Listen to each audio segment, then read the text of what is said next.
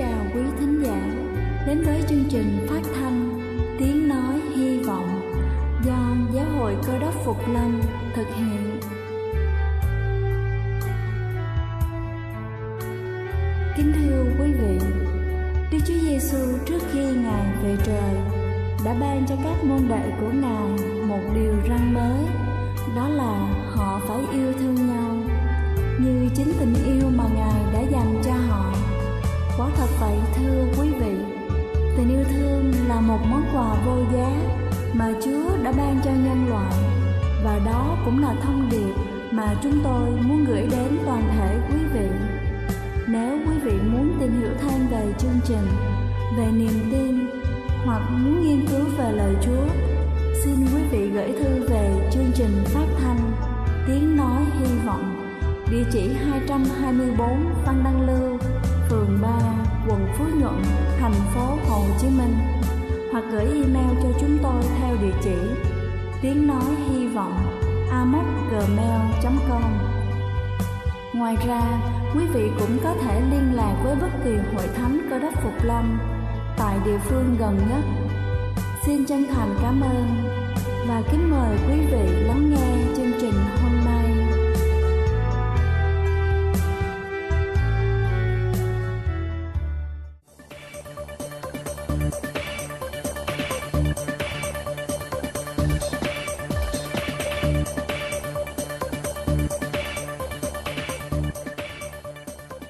xin kính chào quý vị thính giả đang lắng nghe chương trình phát thanh tiếng nói hy vọng. Chúc quý vị luôn thật thoải mái khi lắng nghe chương trình. Kính thưa quý vị, hôm nay chúng ta sẽ cùng nhau tìm hiểu ba thói quen tốt cho người bị bệnh tiểu đường. Đầu tiên đó chính là đứng dậy đi dạo.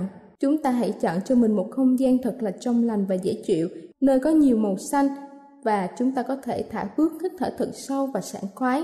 Chỉ cần như thế thôi thì chúng ta cũng đã giúp cho cơ thể giảm sản xuất glucose từ gan giảm nhu cầu sử dụng insulin, giảm lo âu và trầm cảm, giảm căng thẳng, cải thiện giấc ngủ tốt và giao tiếp xã hội tốt.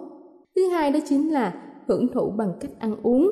Người bệnh đái tháo đường cần hiểu rằng khi mắc bệnh tiểu đường không có nghĩa là phải kiêng ăn mọi thứ, nhưng để có một chế độ ăn thích hợp cho sức khỏe thì người bị bệnh tiểu đường cần có những lời khuyên và sự hợp tác với thầy thuốc chuyên khoa, đặc biệt là những chuyên gia dinh dưỡng.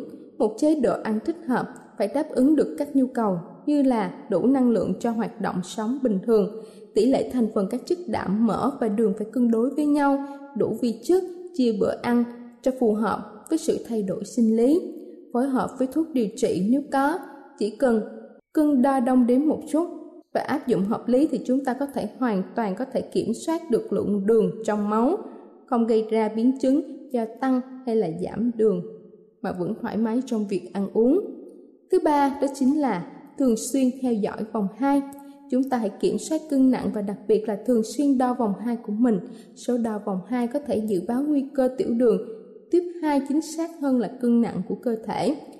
Do lượng mỡ tích tụ ở dạ dày hoặc là bụng nguy hiểm hơn so với lượng mỡ thừa ở đùi vì tế bào mỡ quanh vòng eo tiết ra những chất gây tổn thương cho hệ insulin, làm tăng nguy cơ tiểu đường. Vòng hạt càng lớn, bệnh nhân càng kháng với insulin. Càng kháng với insulin, cơ thể càng phải sản sinh ra nhiều insulin từ tuyến tụy để đạt được cùng hiệu quả. Cuối cùng là tuyến tụy bị kiệt sức và giảm hoặc là ngừng sản xuất insulin.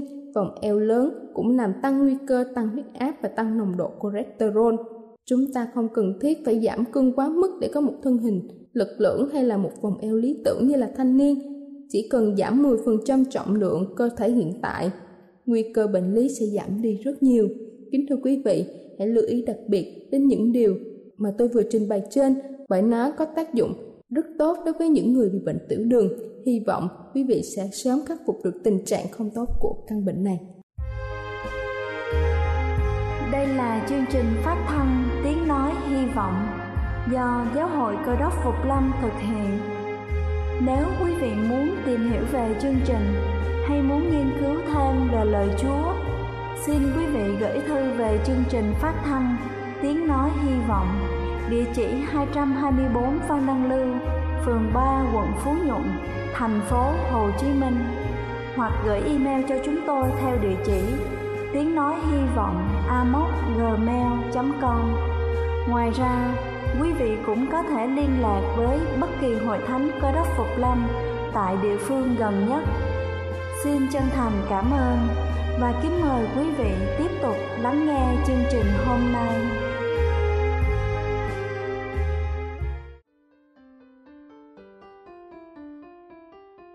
Kính thưa quý vị, và giờ này trước khi chúng ta đến với phần suy điệp ngày hôm nay với chủ đề tội trộm cướp, xin kính mời quý vị cùng lắng lòng để lắng nghe bản thánh nhạc tôn vinh.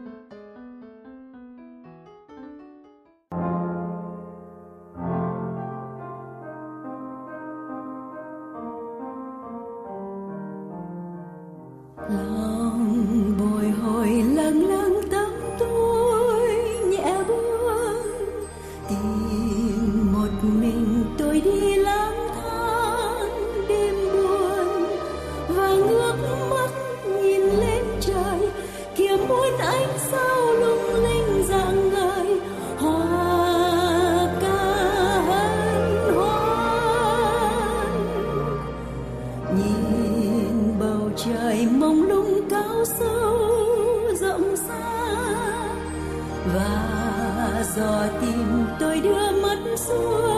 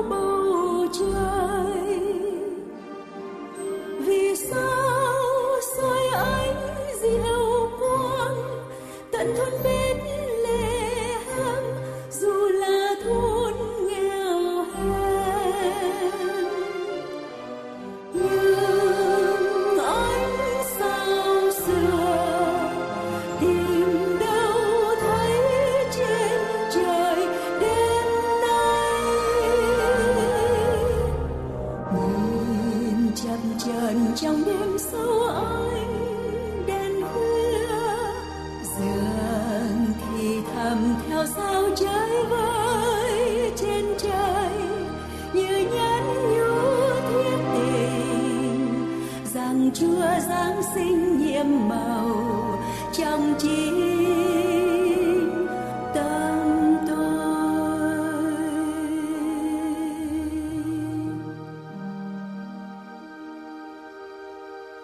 chào quý thính hữu, kính thưa quý vị và các bạn thân mến. Hôm nay chương trình phát thanh hân hạnh trình bày cùng quý vị đề tài tội trộm cướp. Kính thưa quý vị, trộm cướp là chiếm đoạt tài sản của người khác bằng những phương pháp bất công và bất lương. Của cải không phải là của mình, mà chiếm hữu một cách trái phép là tội trộm cướp, cũng là lấy của của của người khác một cách phi pháp mà ta có khi gọi là ăn cắp, có khi gọi là ăn trộm, có khi gọi là ăn cướp. Nhưng tất cả những cái ăn ấy, cũng như ăn gian hay ăn hối lộ, cũng đều là bắt lương cả. Lấy những của vạt vạnh gọi là ăn cắp, có khi gọi là trộm vẹt lãng vào nhà lúc người ta vắng mặt hoặc khoát vách, đào ngạch, mà vào lúc người ta ngủ mê, đặng lấy của cải là ăn trộm. Kẻ trộm thường hoạt động ban đêm, nên sứ đồ Phaolô ví ngày của Chúa sẽ đến như kẻ trộm trong ban đêm vậy. Kẻ trộm, ngoài những trường hợp bí thế lắm, không mấy khi làm thương tích chủ gia, nhưng kẻ cướp thì khác kẻ cướp dùng cường lực uy hiếp người để khảo của. Chúng phá cửa, cướp của đốt nhà, tra tấn tài gia, và nhiều lúc giết khổ chủ. Bọn cướp thường lập đảng, có chủ đảng là tướng cướp, với một đàn em út gọi là bộ hạ. Có khi chúng rình rập người lương thiện ở những lúc đường vắng vẻ. Cướp bóc thần linh, và nếu cần, chúng không ngần ngại giết người tất cả những hành động trên đều bị điều răn thứ tám trong luật pháp luân lý và đạo đức của Đức Chúa Trời toàn năng cái tội. Tuy nhiên, tội trộm cắp còn có thể phạm dưới nhiều hình thức khác, lắm lúc trông như lương thiện lắm. Có những vụ trộm diễn ra giữa chỗ thị tứ trước con mắt mọi người. Người ta có thể ăn trộm ở chỗ thanh thiên bạch nhật ngay ở chốn công trường đó là tôi không nói đến những kẻ móc túi ở ngoài chợ. Họ là những kẻ ăn cắp, nhưng những kẻ buôn gian, bán lặng những kẻ tráo dấu lường căng ở thị trường, những người gian thương đều bị điều răn thứ tám của đấng thượng đế toàn năng lây nhãn những kẻ tích trữ quá vật lũng đoạn thị trường đầu cơ hàng hóa để bán giá cao đều bị luật pháp trí công vô tư của Đức Chúa Trời ghép vào tội trộm cướp. Những chủ dân ông bắt lột nhân công của dân lao động, mua rẻ mồ hôi và nước mắt của thợ thuyền đều là những kẻ bắt lương và bị điều răng thứ tám lây nhãn.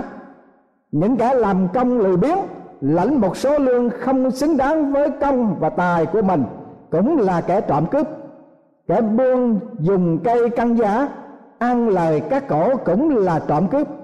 Người công bọc không làm hết phận sự mà nhân dân kỳ vọng nơi mình. Cùng những con hạm hút máu, nhân gian đều là những tên trộm cướp. Đành là kẻ trộm nhỏ, người trộm lớn, nhưng đã lấy của người, dù ít dù nhiều, bằng những phương pháp bắt lương, đều là đắc tội với người và với chúa. Vả lại, tội nhỏ thường dắt đến những tội lớn như phương ngôn pháp đã nói, kẻ trộm trứng ma sao sẽ trộm bò. Tội trộm cướp còn có thể là những hành động xâm lăng của những đế quốc trên lãnh thổ của những dân tộc nhược tiểu. Đó là tội cướp nước. Những nhà chinh phục tham tàn, dài xéo trên quyền sống của những dân tộc nhỏ yêu chuộng hòa bình, đều bị điều răn chí công vô tư của đấng thượng đế, cái tội những kẻ trộm cướp thường bị trừng trị, bị sĩ hổ. Jeremy cho đó là việc nhút nha nên ông đã ví như kẻ trộm bị bắt, xấu hổ. Nghe đó ít có trộm cướp, vì ngày xưa, người nào ăn cắp thì bị bắt quả tang phải bị chặt tay. Dòng do thái cũng có luật trừng trị kẻ trộm cướp rất nặng. Người ta có quyền đánh chết kẻ trộm cướp ban đêm mà không bị tội sát nhân lục hình của môi sơ dạy. Nếu kẻ trộm buông cại cửa mà bị bắt và đánh chết đi, thì kẻ đánh chết chẳng phải tội sát nhân. Song nếu đánh chết trong khi mặt trời đã mọc rồi, thì bị tội sát nhân. Kẻ trộm phải bồi thường, bằng chẳng có chi thì sẽ bị bán vì tội trộm cắp mình. Xuất Egypto đoạn 22 câu 2 và câu 3 Người theo đạo Chúa phải sống phù hợp với tất cả những điều răn của Chúa dạy. Trong đó có điều răn thứ 8 Người cho trộm cướp. Người tín đồ cơ đốc phải lương thiện trong mọi sự Và với mọi người trong mọi trường hợp. Người buôn với kẻ bán, Người bán với kẻ buôn, Chủ nhân với công nhân Và công nhân với chủ nhân. Quan với dân cũng như dân với quan đều phải cư xử với nhau theo lẽ công bình thật thà và lương thiện là người tín đồ cơ đốc phải thực hiện lời dạy của thánh kinh rằng, kẻ vốn hay trộm cắp chế trộm cắp nữa. Nhưng thà chịu khó, chính ta mình làm nghề lương thiện, đặng có vật chi giúp cho kẻ thiếu thốn thì hơn. Ephesos đoạn 4 câu thứ 28 Ước gì cả thiên hạ đều là tín hữu cơ đốc Và mọi người đều thực hành theo đúng lời Chúa dạy. Thì thế giới an ninh, hạnh phúc biết bao. Thế giới chưa thái bình, thiên hạ chưa an cư lạc nghiệp. Vì điều răn thứ 8 trong luật pháp của Đức Chúa Trời toàn năng Chưa được các quốc gia và mỗi cá nhân trên thế giới tôn trọng. Nhưng tại nơi thiên quốc sẽ không có trộm cắp. Đức chúa giêsu phán các nơi chớ chứa của cải ở dưới đất là nơi có sâu mối tan rác làm hư và cái trộm đào ngạch khoét vách mà lấy. Nhưng phải chứa của cả ở trên trời là đây chẳng có sâu mối tan rác làm hư cũng chẳng có kẻ trộm đào ngạch khoét vách mà lấy. Vì chân của cải các ngươi ở đâu thì lòng các ngươi cũng ở đó. Ma thơ đoạn 6 câu 19 đến câu thứ 21 kính thưa quý vị, ở trần gian có trộm cướp song ở thiên đàng không có trộm cướp. Tôi thường ước ao nhất là những đêm nóng bức và trong mùa ly loạn. Tôi có thể mở toan cửa ra mà ngủ ngon lành. Tôi ước có những nhà hàng, những ngôi chợ nơi đó không cần ai canh gác mặc cho khách hàng cần thứ gì, cứ đến mặc tình mà chọn lựa, rồi theo giá biểu mà trả tiền vào trang kết khỏi phải kỳ kèo mà cả mà người buôn cũng không nơm nớp sợ bị quyệt nợ. Có những người tin tưởng nơi lý thuyết xã hội quả quyết với tôi rằng với nền trật tự mới của xã hội công bằng, đương thành hình, những ước mơ của tôi sẽ được thực hiện như vậy. Tôi cầu mong được như thế, nhưng thưa quý vị, tôi xin thú thật là tôi không có lạc quan bằng người tín đồ của chủ nghĩa xã hội ấy khi tôi nhớ lại hai câu chuyện đăng trong các báo đã lâu lắm rồi, mà tôi kinh ngạc gần như ngờ vật tính cách xác thực của nguồn tin đó. Tin từ Brussels đã cho biết tại tiệm lớn Innovation ở thủ đô Bỉ vừa bắt quả tang một thiếu phụ xinh đẹp ăn cắp hai đôi găng tay, một chiếc dù và những nút áo. Thiếu phụ bị bắt đưa về bóc chính là nàng Olga Libezinskaya một đào hát chánh ở trong gánh hát liên xô nổi tiếng, gọi là Bolshoi vừa tới Bỉ để quảng cáo cho văn hóa tươi đẹp của Liên Xô nhân dịp hội chợ quốc tế tại Brussels. Đào chánh Olga vừa được khán thính giả vỗ tay ca ngợi vào đêm hôm trước, nhưng qua đêm hôm sau thì nàng đã bị bắt. Olga đã thú nhận có ăn cắp nhân vụ này, người ta mới nhớ lại vụ cũ, nàng Nina Ponso Majiva quán quân ném dĩa, Liên Xô, đến London biểu diễn để khoe sức lực của người Liên Xô, đã bị bắt quả tang ăn cắp năm cái mũ đầm ở một tiệm thời trang tại thủ đô Anh Quốc. Sự trưng dẫn bằng chứng ở trên đây, tôi không có hậu ý gì cả chỉ muốn chứng minh cùng thính giả rằng ở trần gian có trộm, ở thiên đàng không có trộm, mà xã hội nào có kẻ trộm cắp thì xã hội ấy chưa phải là thiên đàng. Một nhận định khác là chủ nghĩa không thay đổi được tâm tánh và bản thể con người. Cái ý tưởng bảo rằng chủ nghĩa sẽ biến cải con người, biến cải xã hội thành một thiên đàng không thể thực hiện được, mà chỉ là một ảo tưởng của trần gian nhưng thiên đàng đến trong lòng từng người, chứ không đến cho cả quần chúng. Do sự biến đổi bên trong bởi quyền phép của đức thánh linh, chứ không do áp lực ở bên ngoài.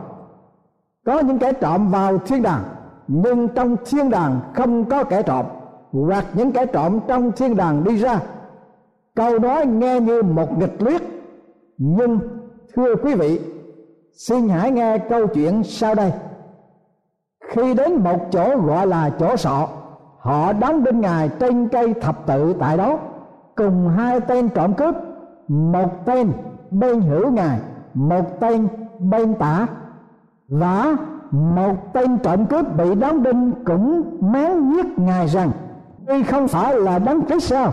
Hãy tự cứu lấy mình ngươi cùng chúng ta nữa.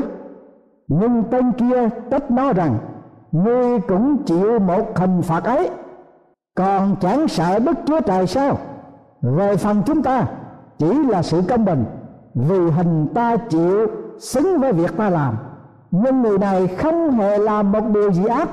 Đoạn lại nói rằng, hỡi Giêsu khi ngài đến trong nước mình rồi, xin nhớ lấy tôi.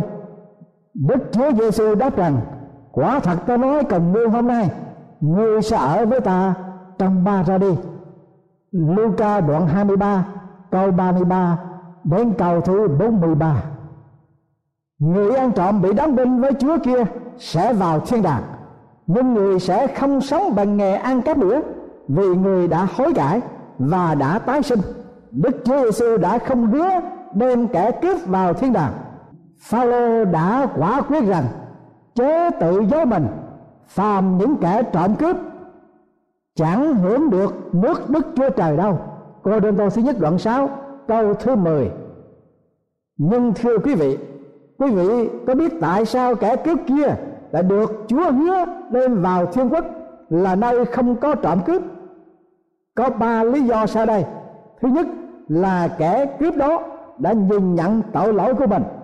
Về phần chúng ta chỉ là sự công bình vì mình ta chịu xứng với việc ta làm và thứ hai, tên trộm đó nhìn nhận đức chúa giêsu là đấng vô tội. Thì tên trộm nói, nhưng người này không hề làm một điều gì ác.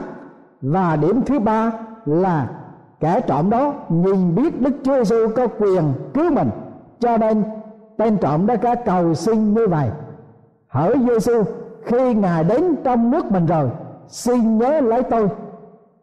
Chúa Giêsu liền hứa với tên trộm đó. Quả thật, ta nói cùng ngươi hôm nay. Ngươi sẽ ở với ta trong ba ra đi. Đức Chúa Giêsu có thể cứu người ăn trộm vào thiên đàng vì ngài vô tội, song bị kẻ vào hành kẻ cướp vì bị xử tử như kẻ cướp.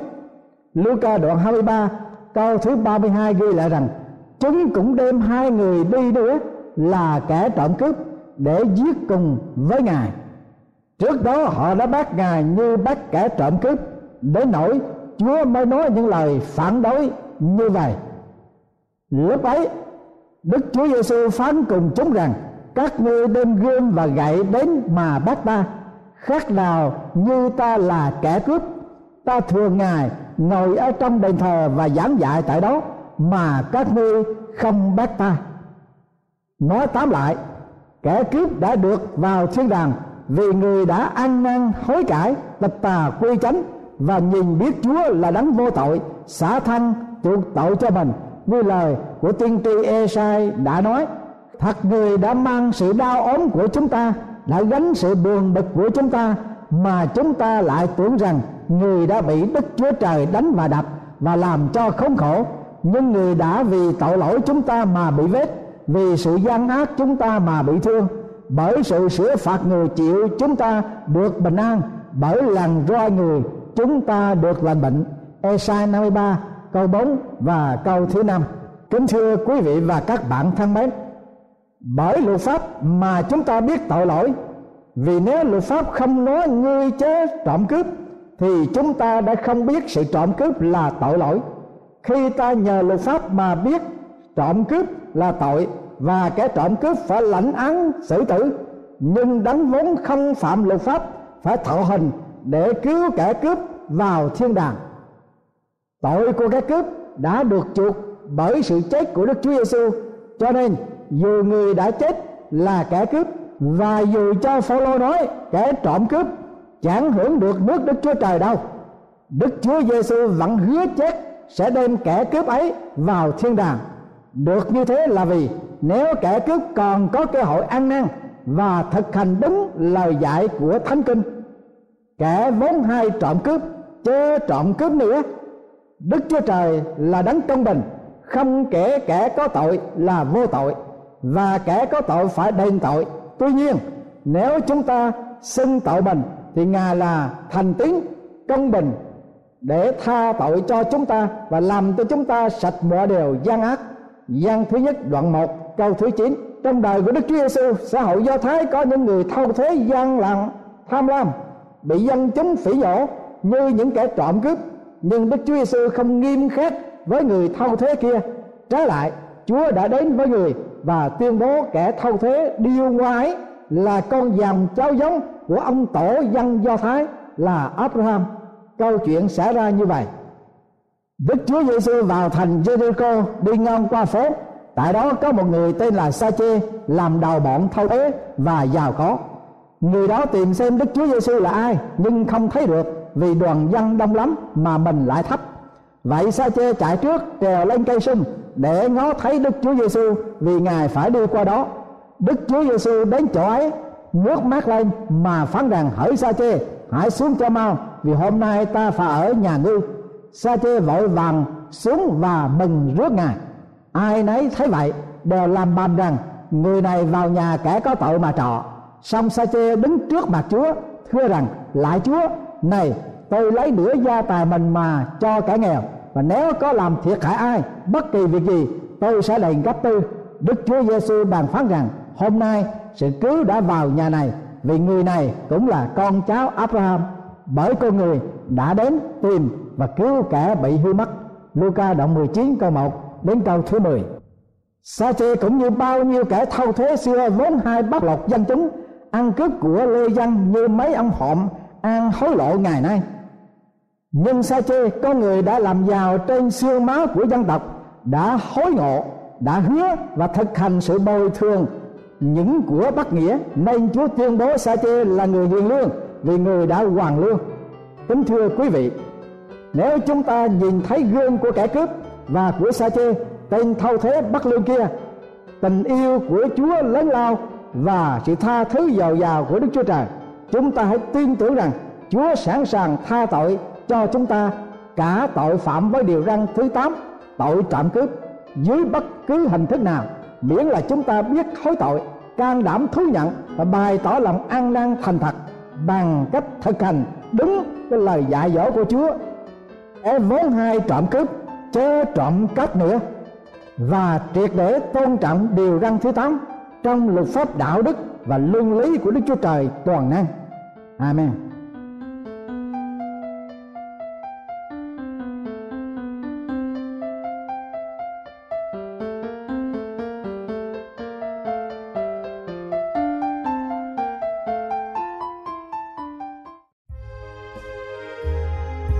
Đây là chương trình phát thanh Tiếng Nói Hy Vọng do Giáo hội Cơ đốc Phục Lâm thực hiện.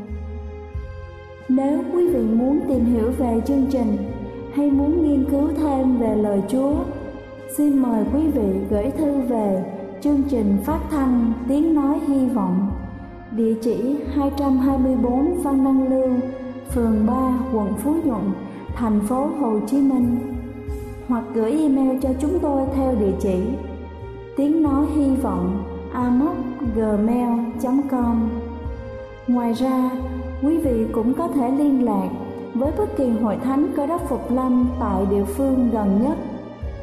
Xin chân thành cảm ơn và hẹn gặp lại quý vị trong chương trình lần sau.